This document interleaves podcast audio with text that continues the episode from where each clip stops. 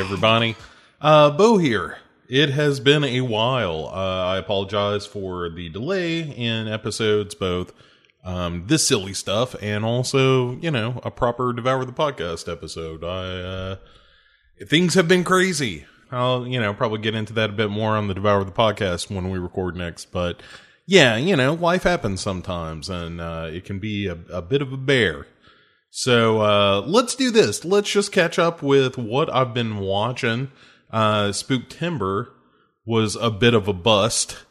So we're gonna try to, you know, kind of pick things up and do uh, a similar thing for October. We'll call it Spooktober, because why not? Uh, everyone else seems to, so we're just gonna stick with that. So let, yeah, let's uh, let's talk about what I've been watching. First up, uh, let's talk about a movie called Arbor Demon from 2016. It's uh, written and directed by Patrick Rea, uh, also co-written by Michelle Davidson. Of I think Monster X was the only thing uh, Patrick Rea had done that was kind of of note, and that's not really of note, to be fair. So, at any rate, uh, I'll tell you what. Why don't you give the trailer a listen, and I'll uh, I'll talk to you on the other side of that. Had that dream again last night. What, the woods? The woods, like our woods. It was special. It was peaceful. You can stay in bed the weekend instead. Oh, God! Ah! Don't forget anything.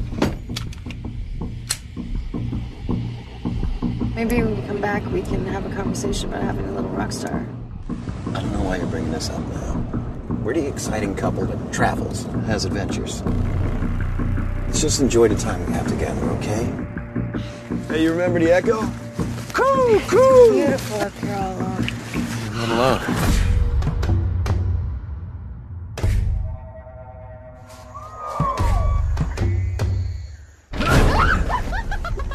Maybe we'll get lost together. Oh, You're safe with me. Dana! What about a bear?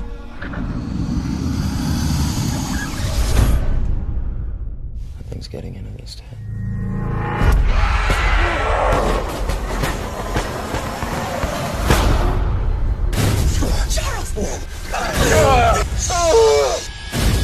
What attacked you?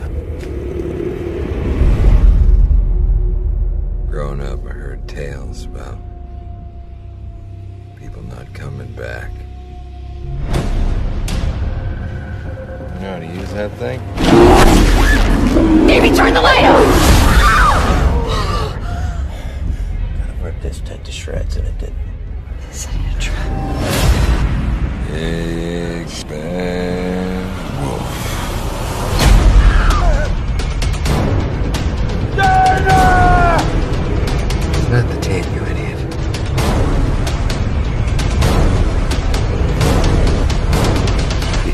Voices yet?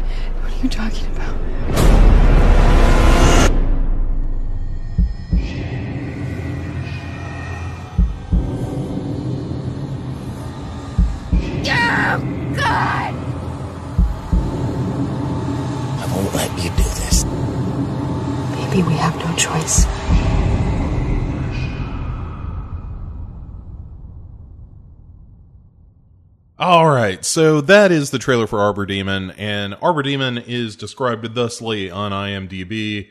Uh, an adventurous woman with a secret from her husband insists the couple go camping to reconnect. Something in the woods wipes out a group of hunters nearby, preventing the couple from leaving their tent. Secrets and supernatural stories come to light, and they must determine if the real threat is inside or outside their enclosure. Um, I'll tell you, here's why I watched this movie is that it had Jake Busey and Fiona Dourif. Uh, Fiona Dourif, of course, the daughter of Brad Dourif from, you know, uh, Chucky fame, Child's Play fame. Uh, Jake Busey from Gary Busey fame as well. I mean, he's done plenty on his own. I don't want to dismiss it too much, but at the same time, eh, you know. Um, so anyway, yeah, it was, uh, it was one of the, them things that was on, uh, Amazon Prime and I I thought that the cast looked interesting enough, and and it it implied that it was sort of a Willow Creek esque uh, kind of film in that you know there was going to be some people trapped in a tent and and odd stuff going on around them, and what's real, what's not, that kind of thing. And in, in fairness, that is kind of the case. Uh, it, that is sort of what happens in this movie, but it's, uh, it, it relies a little bit too much on its characters and its dialogue, and it's just not a good enough movie for that. Uh, the writing is just not strong enough to to really carry the weight of, of that sort of thing. I will say, uh, Jake Busey is kind of fun, and, and let's let's get to the the meat of it. What this movie is about is that there's some uh, tree ladies, um, ladies what are possessed by tree spirits or have become tree spirits or something like that, and they are. Um, off doing tree monster vengeance stuff with this group of hunters who are not respecting the woods or something. And at any rate, it's they they besi- besiege this tent with uh, Fiona Dourif and her uh, husband, would be husband, maybe boyfriend. I don't know. Uh, it doesn't matter. It was the first one of these I watched, and it's not sticking in the memory too well. Uh, but I do recall that at one point Jake Busey is forced to uh, to take shelter in the tent, and he's kind of fun. He's got a real sort of folksy menace to him that I like, and I, I think Jake Busey is a pretty good actor. Actually, I you know I don't know that he's as good as his father was before the accident, when you know Gary Busey was doing things like Silver Bullet and um, you know, the Buddy Holly story they got nominated for an Oscar for. A lot of people don't. Yeah, that that's a bar bet you can probably win. Did did Gary Busey ever get nominated for an Oscar? Uh, that it turns out did happen. So, um, yeah, it's not a very good movie. the The effects aren't great. It it looks kind of cheap. Like I said, it it relies a little too heavily on on the dialogue and characters, uh, and and neither of those things are all that great. Um, so yeah, Arbor Demon kind of a kind of a bust. If if we're gonna do the five star scale, as always, five stars, half stars are allowed. You know, not quarter stars because we're not monsters here. I would say Arbor Demon is mm, generously a two star film. Uh, there, there's a lot better. Willow Creek, that which I mentioned before, is a much better example of a a a film with a couple of people stuck in a tent and things go wrong. Or uh, uh, what is it? Backcountry, the one about the bear attack. That's kind of uh, kind of similar in in some ways. I wouldn't really bother with Arbor Demon too much. I saw the Nun. We're going to be talking about that on the next. Devour the podcast, so I'm not going to go into that. So that doesn't count. I'm skipping that one. So instead, um, listen to the trailer for the next movie we're going to talk about, Mandy, starring Nicolas Cage.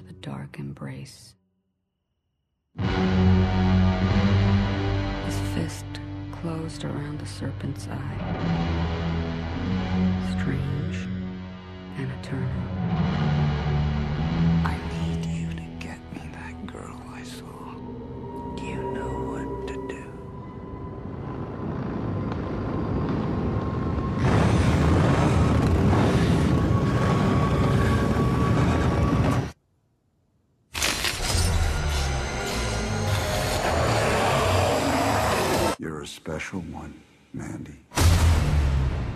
I, too, am a special one. Let us be so very special together.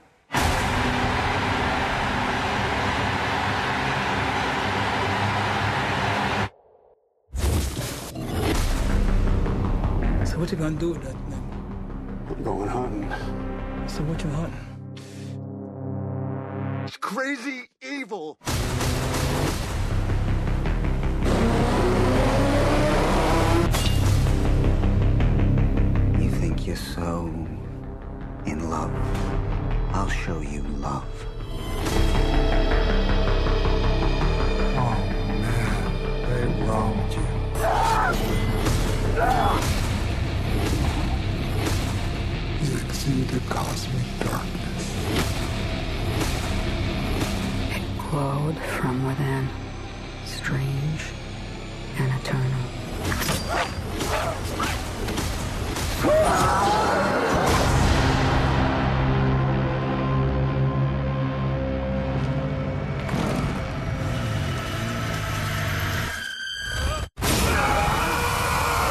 Okay, so Mandy, uh, released just this year, the year of our Lord 2018, directed and written by uh, Panos Cosmatos, Cosmatos, uh, who also had done uh, Beyond the Black Rainbow.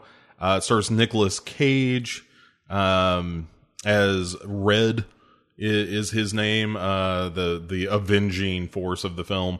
Um, Andrea Riseborough as the titular Mandy um, Linus Roach as Jeremiah, the head of a, a cult leader. So here's here's the the synopsis. Mandy is set in the primal wilderness of 1983, where Red Miller, a broken and haunted man, hunts an unhinged religious sect who slaughtered the love of his life. And that's accurate. All of that does happen within the context of the film Mandy.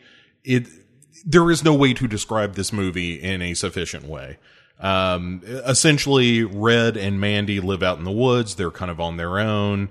Uh, she is this kind of an odd lady, uh, kind of a nerd, I guess is probably the best way to describe it. Like if you were describing a man with similar traits, that would be it. Really into heavy metal, into fantasy, uh, draws a lot of crazy paintings, uh, or does a lot of crazy paintings that have all this fantasy imagery in it.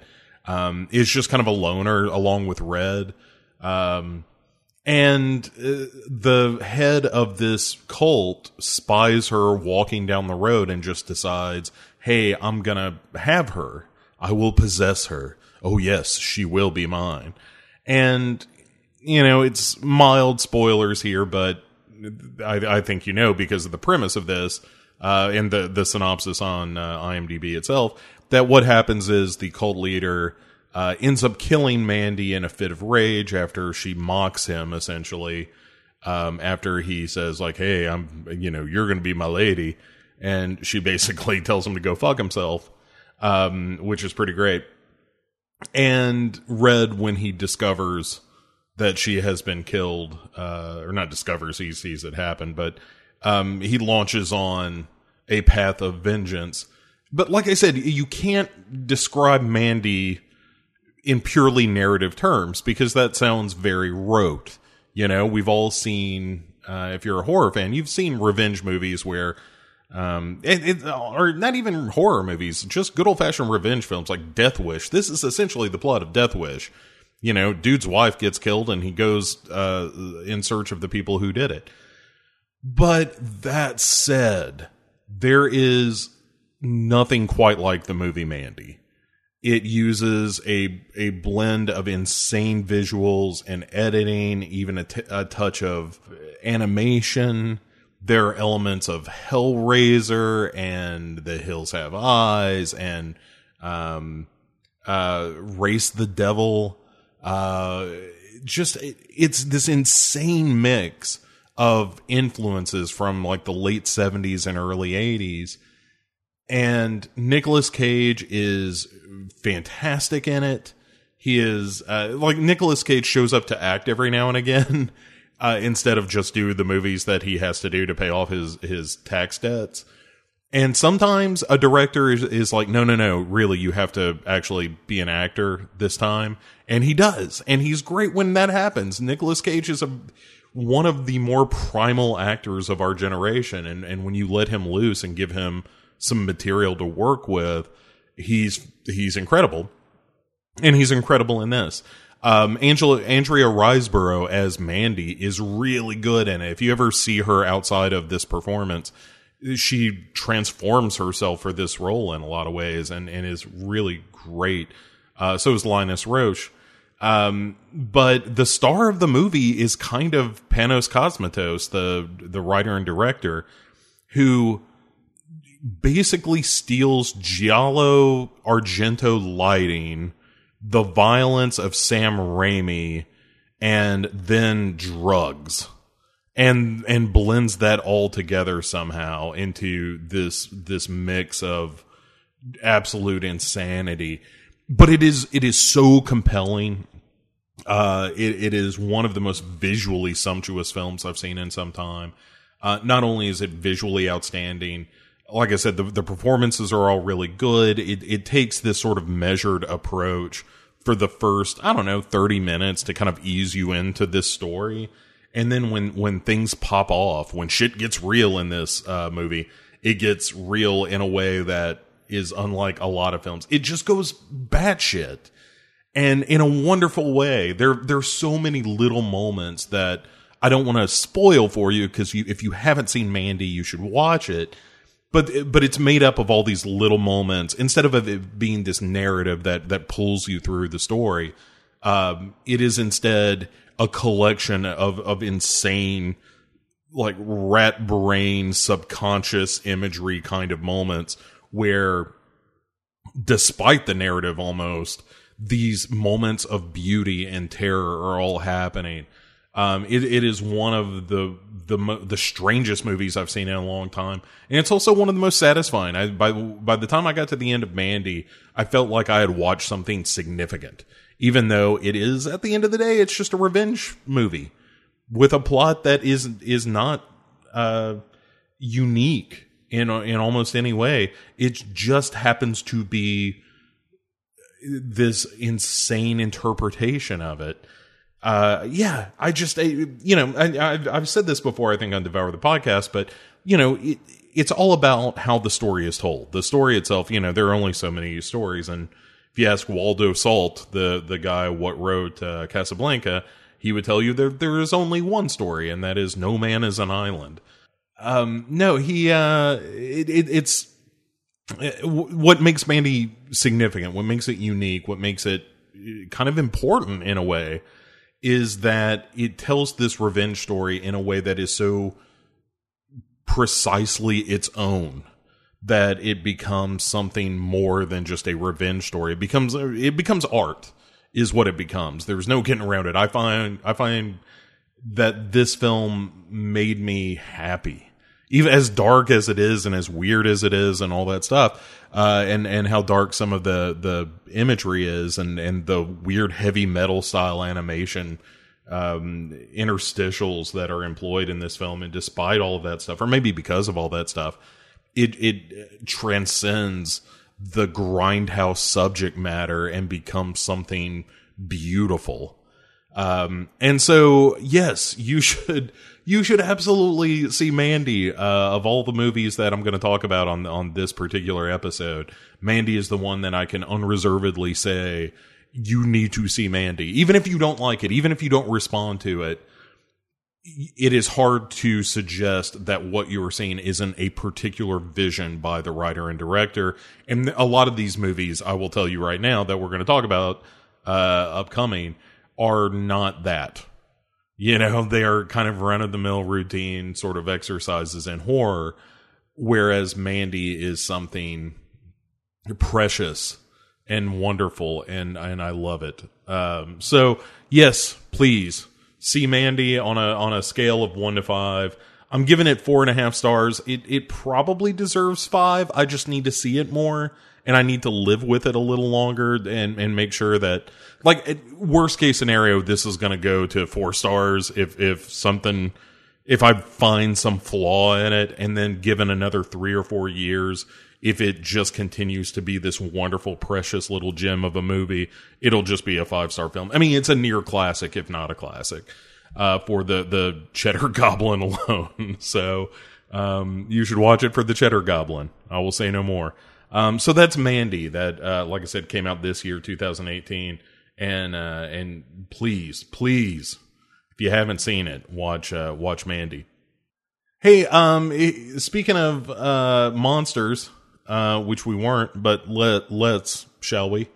You and I. Uh, let's talk about Jurassic World Fallen Kingdom, the, the sequel to Jurassic World and the fifth movie in the Jurassic Park series. Uh, and let's give the trailer a little listen, and uh, I'll, I'll see you after that's done. So, uh, What are you dating like an accountant now or Owen, ventriloquist? stop it. You love a dummy. This is not why we're here. You can blame me, try to shame me. I know why we're here. A rescue op. Save the dinosaurs from the island that's about to explode. Those will love you. What could go wrong? Blue is alive. You raised her.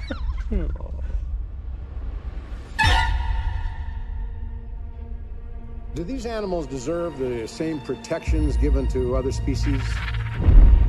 Or should they just be left to die? These creatures were here before us. And if we're not careful, they're gonna be here after.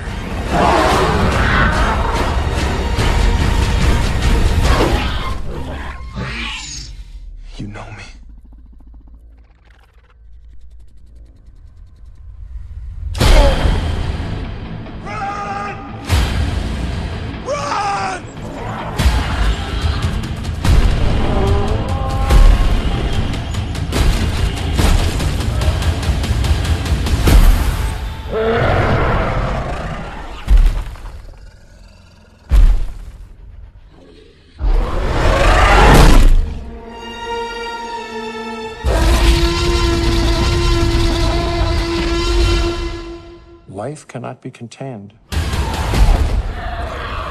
Life breaks free. Life finds a way.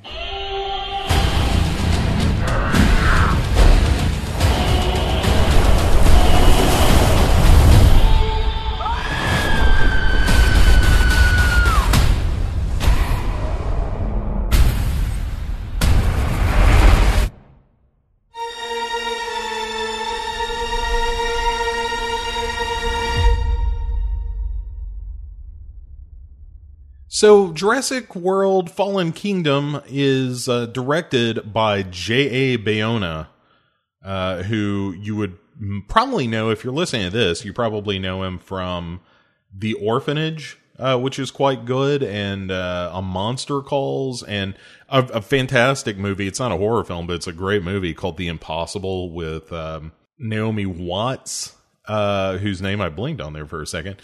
And written by Derek Connolly and Colin Trevorrow and probably about 12 other people. Uh, it stars Chris Pratt and Bryce Dallas Howard and Rafe Spall. Uh, and the synopsis goes When the island's dormant volcano begins roaring to life, Owen and Claire mount a campaign to rescue the remaining dinosaurs from this extinction level event. Um, so that's kind of the front end of what Fallen Kingdom is about. It is a a movie about um hey you know we we made this Jurassic Park again and and that fucked up like it you know dinosaurs surprisingly broke out and ate a bunch of people uh which tends to happen in these Jurassic Park scenarios. Uh maybe maybe we should stop making these Jurassic Parks potentially. But uh yeah, so there in this one uh different than other films. They are not trying to make themselves another Jurassic Park. They're the decision in front of them is, hey, this uh, Isla, Isla Nor Nor blah uh, or whatever, uh, where we got all these dinosaurs. Um, we need to figure out what to do with them if we're because a volcano is about to blow, and should we let these dinosaurs fry or not? And uh, you know, my vote probably yes. And then uh, Jeff Goldblum shows up at the very beginning of the movie for about I don't know three minutes more than I'm in the movie, where he's like, "Yeah, they uh should uh die," and you know, but his argument is good. He's like, "Hey, we brought him back." And you know th- they're not natural creations, so the fact that nature is is sort of taking care of this problem is is probably good. Um, but anyway, and then he he fucks off out of the movie because he's smart enough to show up for a day, collect the check, and get the hell out of this thing. Um, so yeah, the you know Chris Pratt and Bryce Dallas Howard and a couple of other characters that I couldn't possibly care about uh, go to the island to uh, rescue the dinosaurs. and then it turns out uh, that the whole thing was a crawdad, um, which is the tombstone way of saying they got snookered. Uh, they've been they've been who's gowed. Uh, they got the old dipsy doodle, um, where the guy in charge really wants to um, collect a bunch of these dinosaurs and then sell them on the black market. And there's really two movies going on here. One is the trip to the island and and trying to save these dinosaurs as many as they can while the volcano is going off.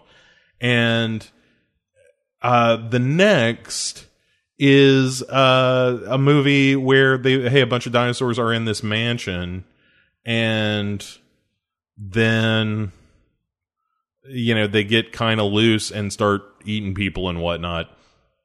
And and of course they make a new dinosaur in this one because in every movie now we got to make a new dinosaur. Uh, the one thing i appreciate is that nobody stops uh, at at any point in, in, the film to talk about how this one is way bigger than the other ones. Uh, in fact, it's a little bit smaller than the last dinosaur what got made.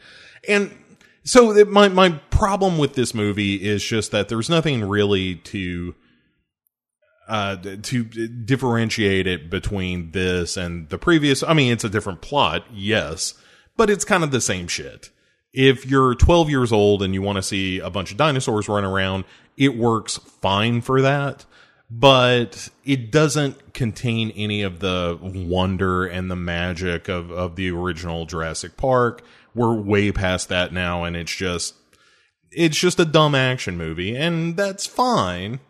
Um, but it is just a dumb action movie with dinosaurs.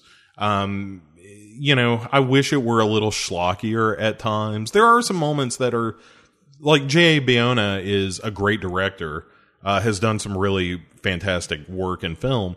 And there's some really good shots and there are some good sequences and things like that. Like this movie's not a total disaster or nothing. It's just unremarkable, you know, because the plot is so stupid and the characters, you, you just couldn't care. Like, why would you?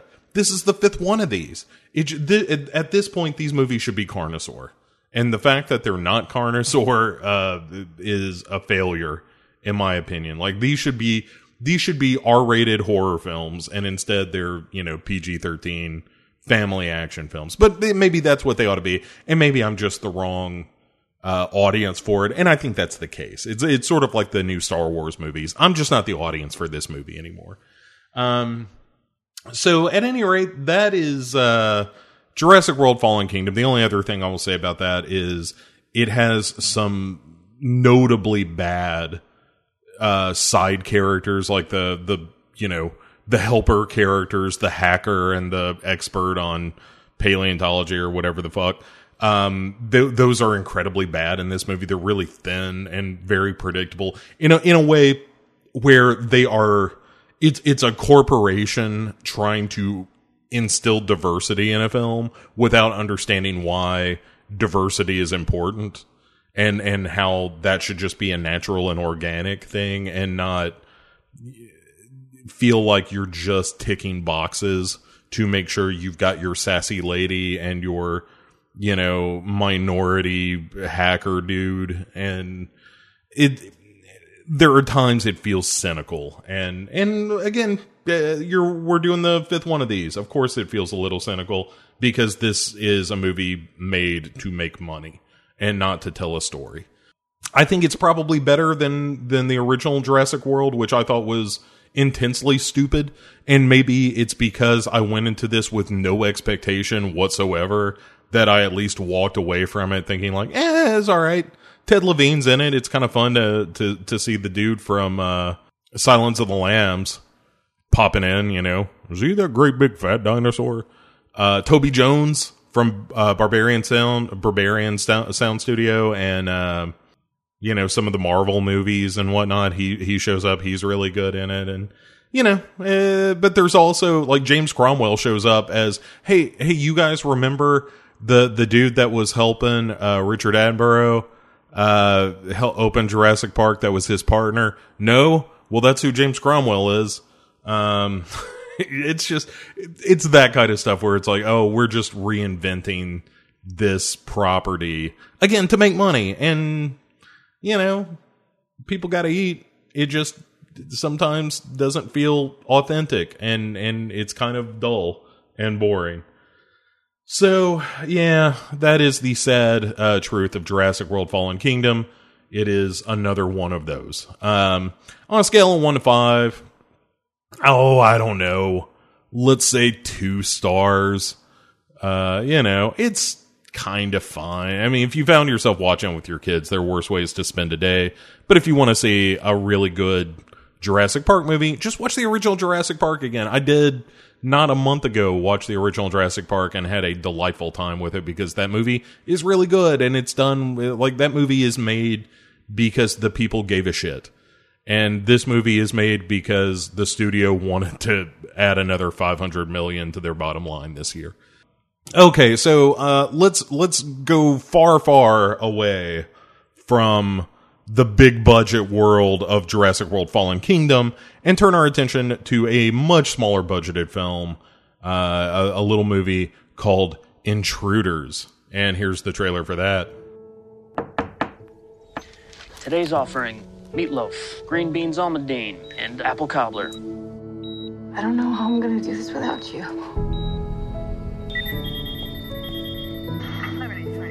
Your brother's already approved these. He's taking care of everything. I just need a signature. Are you gonna keep the place? Of course. This is my home.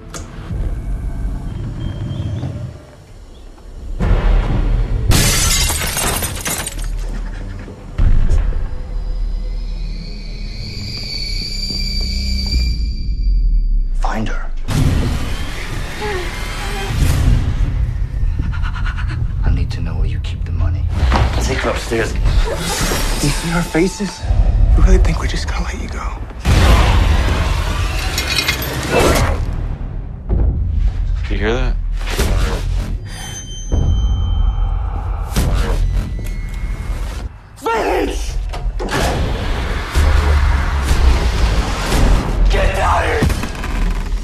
What is this place? Something tells me we're not the first guests here. Not like this. You have no idea what I'm like. You haven't left this house in over 10 years?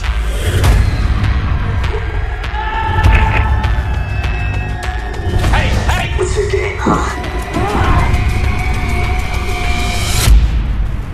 You'll understand soon.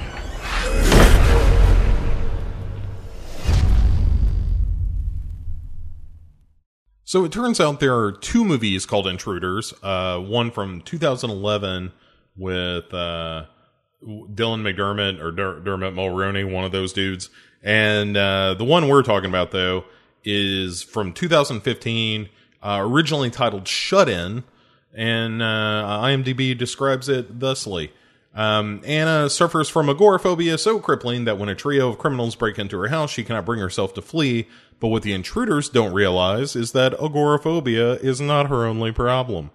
Uh, this was directed by Adam Schindler, most famous for A List. No, I'm kidding. Um, he wrote uh, or wrote a movie called Delivery: The Beast Within. Uh, had directed one other short film prior to this, uh, but but that's kind of it and it was written by uh, T.J. I uh, C I M F E L, um, who had done some work uh, on a m- movie called uh, No Tell Motel and VHS Viral and Crawl to Me, and you know, just a, a good old fashioned horror writer, um, as well as a dude named uh, David White that has worked with uh, Cimfel before. I apologize if I'm not pronouncing his name correctly. At any rate, um, it stars uh, some of my like weirdly people that I think are pretty good. Uh, Rory Culkin of the you know Culkin family, like Macaulay and uh, Culkin fame. Uh, he's in it, and I think he's all right as uh, this little Weasley kid named Dan. Um, it has uh, Beth either Rees or Riesgraf from the television show um, Leverage. She played Parker, the sort of introverted uh, cat burglar on that show.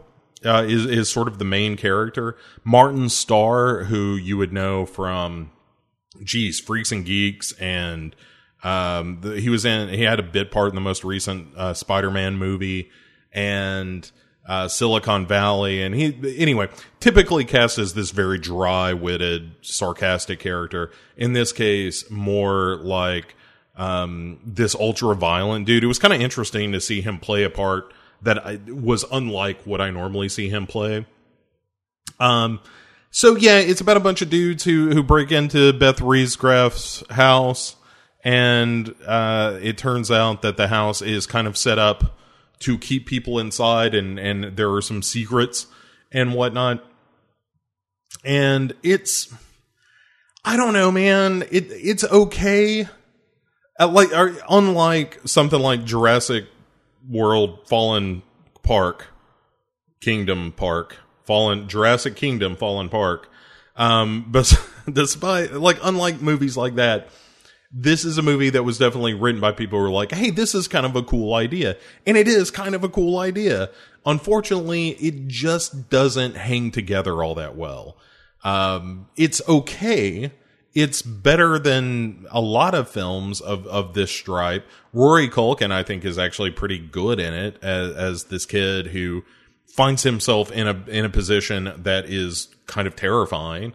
Um, and I like Beth Riesgraf uh, as an actress. I think she's interesting in this. And the problem is is that the writing of the script isn't super good, and it asks her to sort of waver between these moments where she is completely in charge of herself and uh, her own psychology, or at least feels confident in her actions, and then doubting everything about what she's doing and, and whatnot. And sometimes that can work. Uh, in in a lot of cases, it doesn't in this film, which is a bit of a bummer. So yeah, it's not you know it, it's not a terrible movie. It's just that it's not great, and you know that's why this movie is going to end up getting two and a half stars out of me. Did we rate Jurassic World Fallen Kingdom? Did I give that stars? If I did, I would give it a star and a half um, for being a movie. Um, so if, if, I don't know. I'll have to go back and listen. I forgot now. I cared so little about it. Uh, it was just so boring. But so this one I would give two and a half stars. It's kind of right in the middle for me in terms of, of scoring a film. Like, yeah, yeah, if you enjoy it, it, there are things about it I like. I like Martin Starr in it. I like, I like, uh, his performance quite a bit because I found it surprising. Um, but I found a lot of the just underlying psychology of the film a little bit messy. Uh, and, and not satisfying and not logical in some ways, even though you're dealing with, you know, people on both sides of the cinematic equation in this film that aren't necessarily great people. Um, but yeah, it's, eh, it's okay. I, I, there are things I liked about it. I thought it had a really interesting premise and, and there's some good performances. And let's talk about another movie. It, it kind of pains me to talk about this. It's so weird. Uh, um, all right. So let's talk about another super independent film, uh, which is Be My Cat a film for Anne. Uh, the Anne is, is Anne Hathaway, and uh, you know what? Just here's the trailer for it. Hello, Anne. Um, my name is Adrian. I'm from Romania, and uh, I want to make a movie with you. I saw you in Dark Knight Rises, and I saw you playing that Catwoman, and you're you're my actress. I even convinced uh, three Romanian actresses to play in this film to show you how I'm gonna work with you on Be My Cat, on the movie that I want to make with you. They don't know. They, I, I, I, I lied to them. The actress needs to be skinny. And I'm not skinny enough for you. No. How can you say that I could have tried when the start? Oh, the the something got I, I forgot the lyrics. Oh my god, fuck, you're you're you're a shit actress, you know that? No Because I can't run, you you talk about You you do not you don't want to find a solution. If you don't leave me, I call the police. And your goddamn movie will not ever be made, okay? Don't like boys and dogs, they are they are all bullies. Mean people, mean, mean, mean people and mean animals. I like only girls. The girls are, are so sweet and cute, just like cats. I, I love I love girls and cats. Oh my god, a dead cat.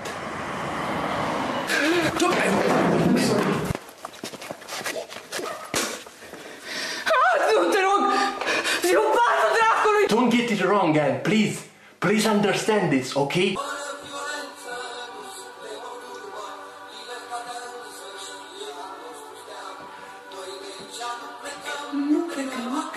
You have 20 seconds to give me one last word and then I will close the camera.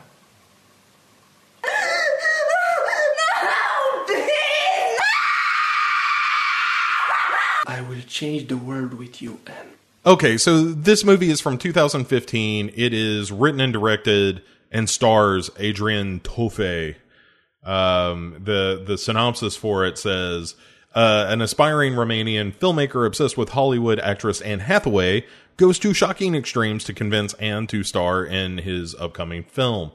Um, so how to describe this? Oh my goodness, it is a an incredibly weird, uncomfortable film. Uh, it, it's a found footage film, and so kind of like uh, the the Beth Riesgraf character from uh, Intruders. The char- the main character is a bit of uh, an agoraphobe. Only he can leave his house. He just doesn't like to leave his neighborhood. Um, so what he does is he, he, he the idea is he's going to make a movie that he is going to show to Anne Hathaway to convince her to come to his town so that he can work with her because she'll see that he is uh, is such a good director and and also that he is you know uh, obsessed with her that that he is um you know the the one for her kind of thing. And that part of it is incredibly uncomfortable because you know Anne Hathaway has has somewhat famously had some you know difficulty in her personal life and with her relationships and and some people taking advantage of her.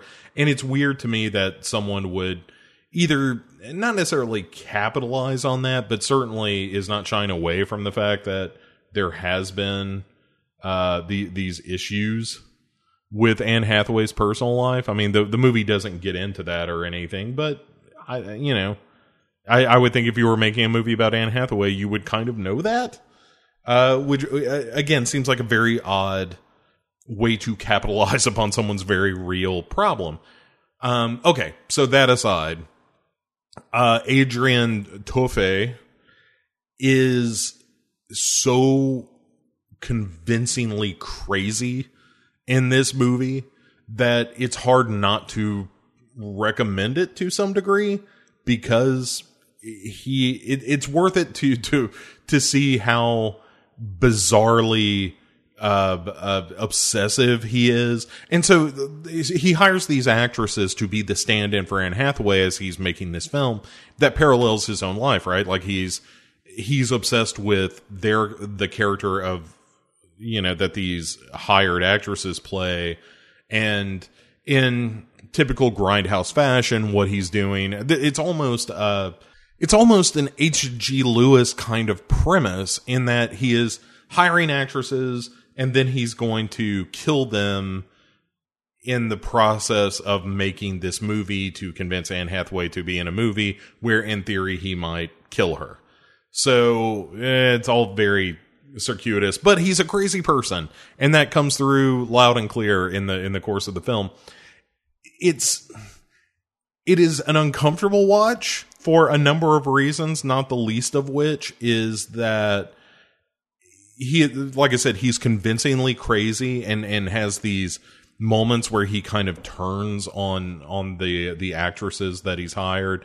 Uh, there are these kind of uncomfortably great moments where he realizes something about himself and understands like, oh, what I'm doing is actually becoming this character that I, I've portrayed in the film, and it's a, a really unsettling experience to, to watch the movie. I found it. I've weirdly been on a bit of a found footage kick, and as far as found footage goes, this one feels both one of the cheapest examples of doing a found footage movie, and also one of the most authentic.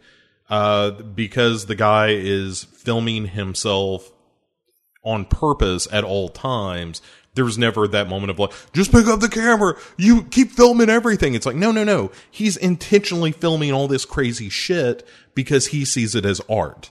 And yeah, I, I, I don't want to say I enjoyed the movie because I would feel bad about myself if I thought that I took pleasure in the viewing of this film. I don't think it's that kind of movie, but I do think that it does exactly what it sets out to do, which is to be a very uncomfortable watch and a a, a really disturbing look at someone's psychosis. And for that, I will give this movie three stars and say that you should probably watch Be My Cat, a film for Anne, if you want to see found footage done, if not well, at least disturbingly.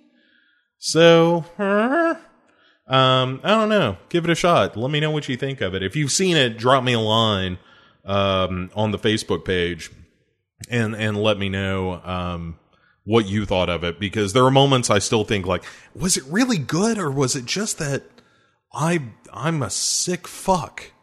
That's a possibility in in every situation. Um, okay, so let's uh, let's get past that and let's do another found footage movie before we do our piss de resistance. Another found footage film. This one entitled "The Monster Project," and uh, here here's a listen to that trailer.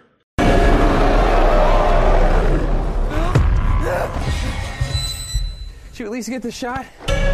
Hey, the channel's blowing up. What if we turn this into a show? We go out looking for real monsters. Monster Project. Bang, bang. We all love a good horror story. We got another response to the casting notice, and she's a vampire. We like to pretend that monsters are real. The Monster Project. Scene one, take one. What if they truly exist, living amongst us? People that we brought here to interview, they're not people.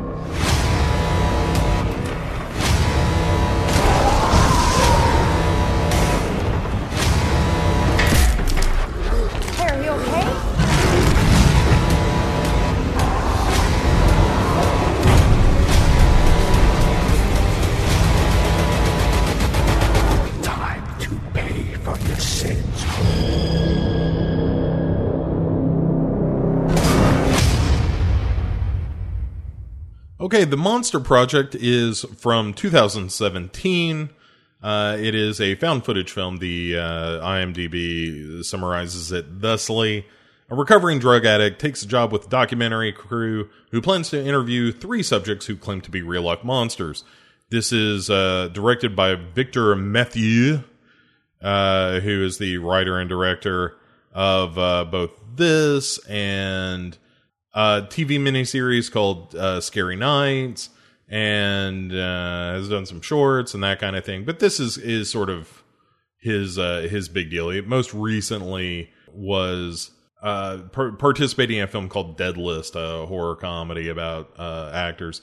At any rate, so um, the thing about the Monster Project is that it, it has, I thought, a very cool premise.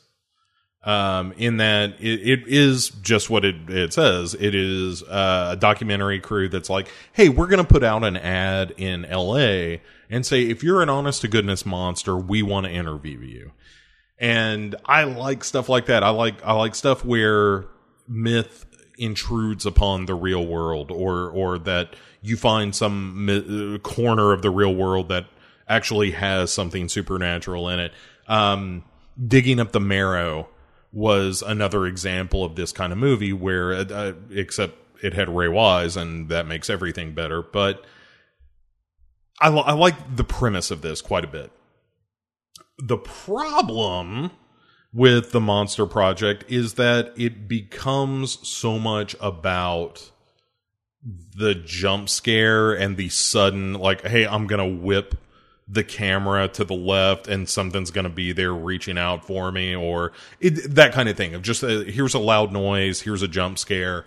And that is fine the first couple of times i guess and then it becomes tedious. And that's the problem with the monster project uh, is none of the characters are likable uh, you know, your documentary crew, the people you want to root for, to be worried about. None of those people are likable characters in in the film, uh, which is a mistake. And then the rest of the movie, uh, once it kicks into gear uh, and and starts being, you know, a real horror film. Um, none of that stuff is particularly scary because it just becomes wearisome. Um, I could see people who responded to this movie in in that respect of just like oh my god there was just there were not necessarily quality of scare but sheer quantity. Because i will say that the movie when it gets around to being a horror movie it does have a bunch of people being chased by uh, vampires and demons and werewolf people. And i mean that's that's okay. There there are worse ways to go. It's just that it, it for me it, it, it became tiresome uh, quite quickly. That's a bummer when you're watching a movie like this. I really wanted, I, I wanted to like it more because I was bought into the premise even before I started watching it. Uh, I, I thought it would be very cool. So yeah, uh, you know, not to get too deep into this, it's one of those movies like, hey, it's a found footage movie where uh, some people go to a house where three people show up and claim to be monsters. It turns out that they are, and then they the crew starts get chased starts to get chased around by said monsters, and that's the movie. That is the the bulk of it. Uh, when it finally gets around to being that, it, has got a, a, kind of a dull up front uh, with characters that aren't great, and then it becomes a chase movie. And if you're good with that, then maybe you'll enjoy this. Uh, I I myself am going to come down at about a star and a half for the Monster Project, uh, mostly because I do think the premise is kind of cool. I wish that it had been a better movie, and and you, it like that should tell you how how poorly executed all this is.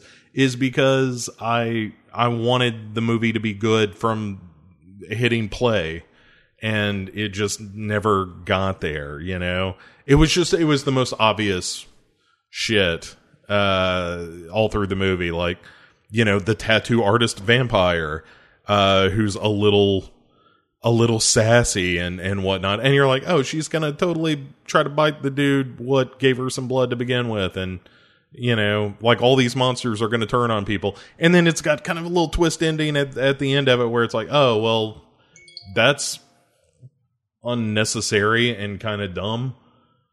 Ugh, the Monster Project. Why weren't you better? I wanted you to be good, and you you broke my heart. Um. Okay. Let's let's wrap this up uh, with a movie that I liked even less.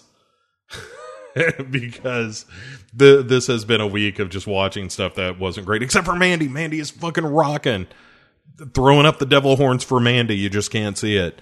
So Mandy is the real uh, the the real winner here. But but before we end uh, this evening's uh, or this week's episode, let's discuss uh, Jigsaw. I finally got around to watching Jigsaw. So, Jigsaw is, of course, the attempt to reboot the uh, the Saw films, and uh, the trailer for that movie sounds a little like this. Now the game's simple. Best ones are. You want mercy? Play it by the rules.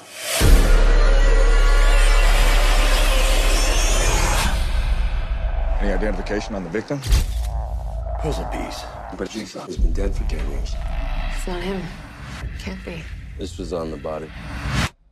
The truth will set you free. Help!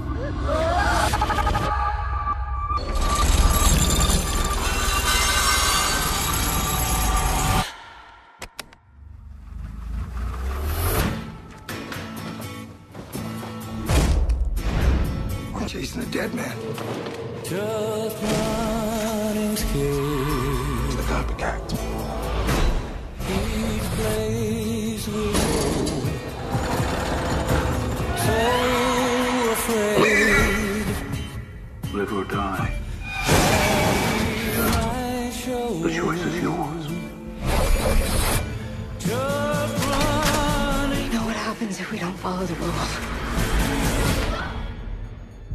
blood under the fingernails of our victim, it's John Kramer, the jigsaw killer. That's impossible.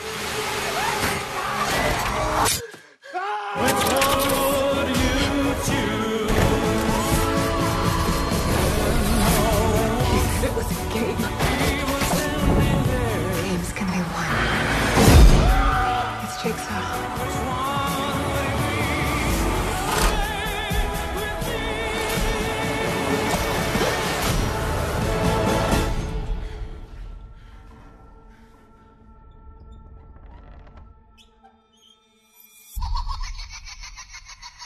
It's not creepy at all.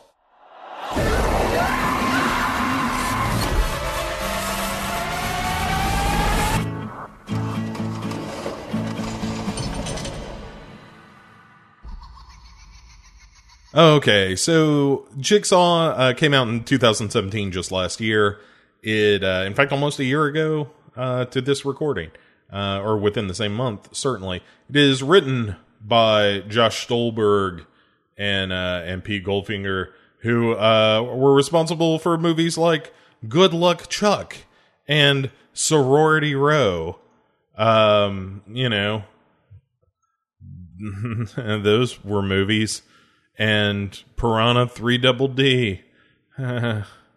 Uh, um anyway, the it is directed more importantly by the Spierig uh, brothers, Michael and Peter Spierig, who uh kind of hit the scene running with Undead, the uh was it New Zealand zombie film, Australian zombie film? Probably a racist just asking that question. Um, but then they did Daybreakers, which wasn't very good, and they, uh, you know, did a handful of. Uh, they did Winchester most recently, which wasn't very good, and you start to get the feeling that hey, maybe Undead was just a one-off of being a good film, and that's because it was sort of a rip-off of Sam Raimi and Peter Jackson movies. Jigsaw uh, is summarized thusly. Bodies are turning up around the city, each having met a uniquely gruesome demise. As the investigation proceeds, evidence points to one suspect, John Kramer, the man known as Jigsaw, who has been dead for over 10 years. Um, but you can't, you can't stop a, a franchise like this because it could still make some money. Um, and that are, so at the end of the day, that is the problem with Jigsaw is that Jigsaw feels very blatantly like a movie that was made to try to kickstart uh, a new Saw series.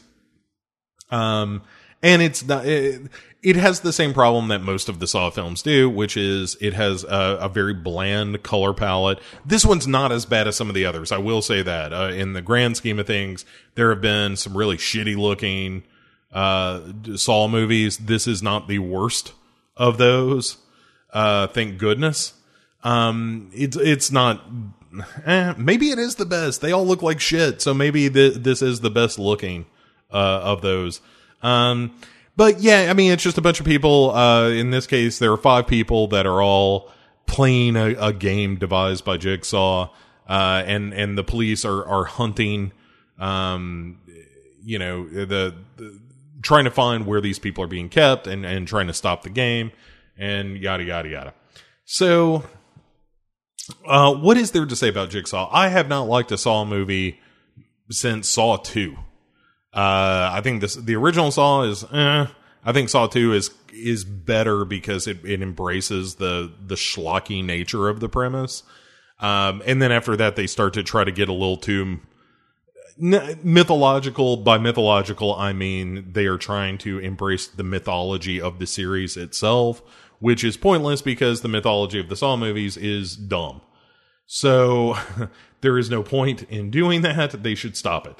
And this movie is trying to build on that of like, oh, well, you know, in addition to John Kramer having been this guy who created these games that were trying to force people to make moral decisions about their own mistakes in the, the most horrifying possible way.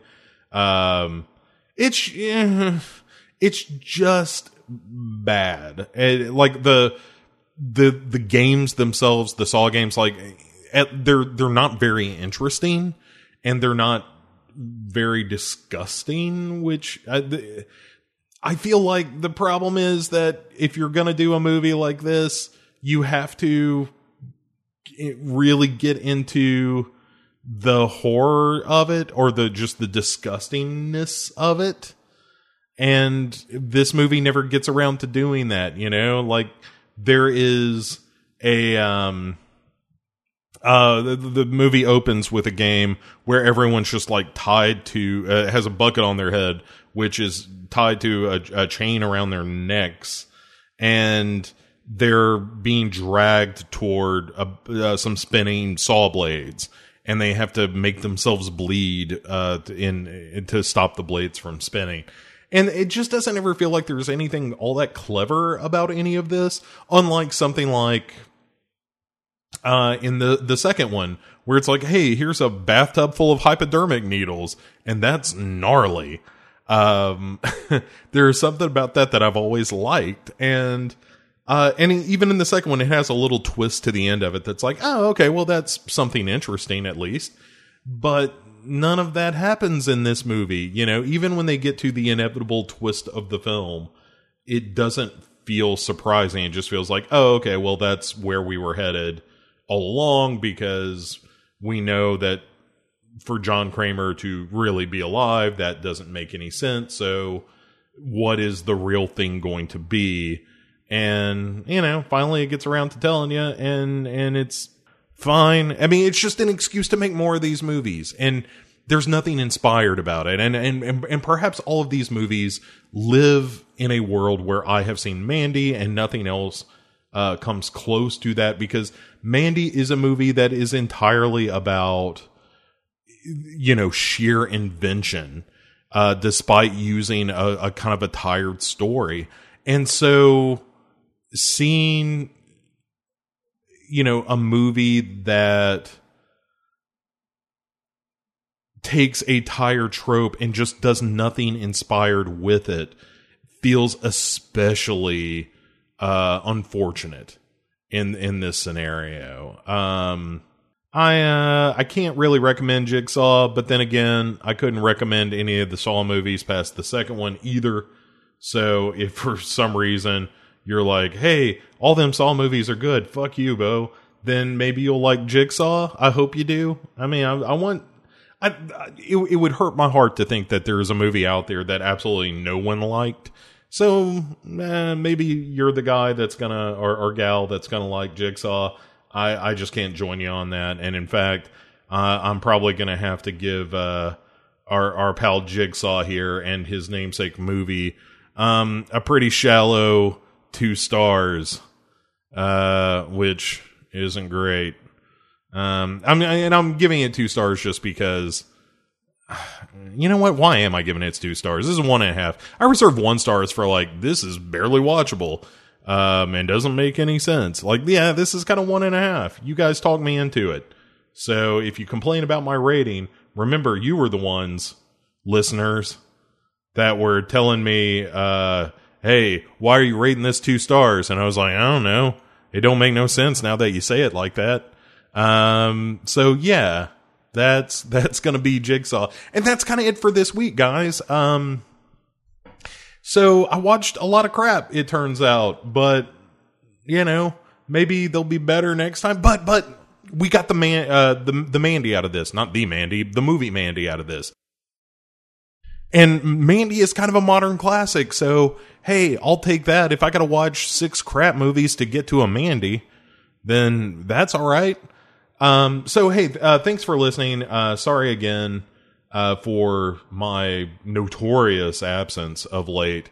and I'm going to uh, hopefully be around a, a bunch more, and and we're gonna keep doing fun stuff. Everything got delayed. We were gonna do this big special episode of Devour in October, and I don't know that we're gonna have time to do that now. We're gonna see how it goes, but um, you know, we're we're gonna keep plugging here and and and keep getting some new stuff for you to listen to. Uh, but thanks thanks for hanging in there with us. Um, and that'll do it. You can find us. Uh, you can find me at Legion Podcasts is the uh, the Twitter handle. Uh, I tend to pay attention to that more than uh, more than I used to. Um, although I haven't lately. Sorry about that as well. But uh, and over on Facebook at uh, facebook.com forward slash groups forward slash devour the podcast. Uh, you can also find me uh, forward slash groups forward slash LOE podcast uh, for Legion podcasts in general. We also have a Patreon, so you can go to patreon.com uh, forward slash Legion podcasts and uh, you know, leave us a couple of bucks if you feel like we're worth it. And and you know, I know the the the shows have been sporadic from me of late, but I, I promise you uh, that is going to uh, to be changing. Back in the swing of things, starting here, and uh, yeah. Um, so that'll do it. I'll uh, I'll check back with you in uh, in no more than a week. You'll get another one of these next Friday, uh, come hell or high water, uh, and uh, and we'll talk more then. So drop me a line. Let me know what you're watching this Halloween, and uh, and I will keep doing the same for you. Uh, if you've got any recommendations, uh, let me know because you guys have uh, the the ones that you've recommended have at the very least been interesting. And left to my own devices, I watch shit like the Monster Project, so I obviously can't be trusted with my own movie viewing choices. Um, all right, folks, that's it. Thanks again for listening. We'll see you in a week. Bye. What's your favorite scary movie? I guess everyone's entitled to good scare, good scare, good scare, good scare.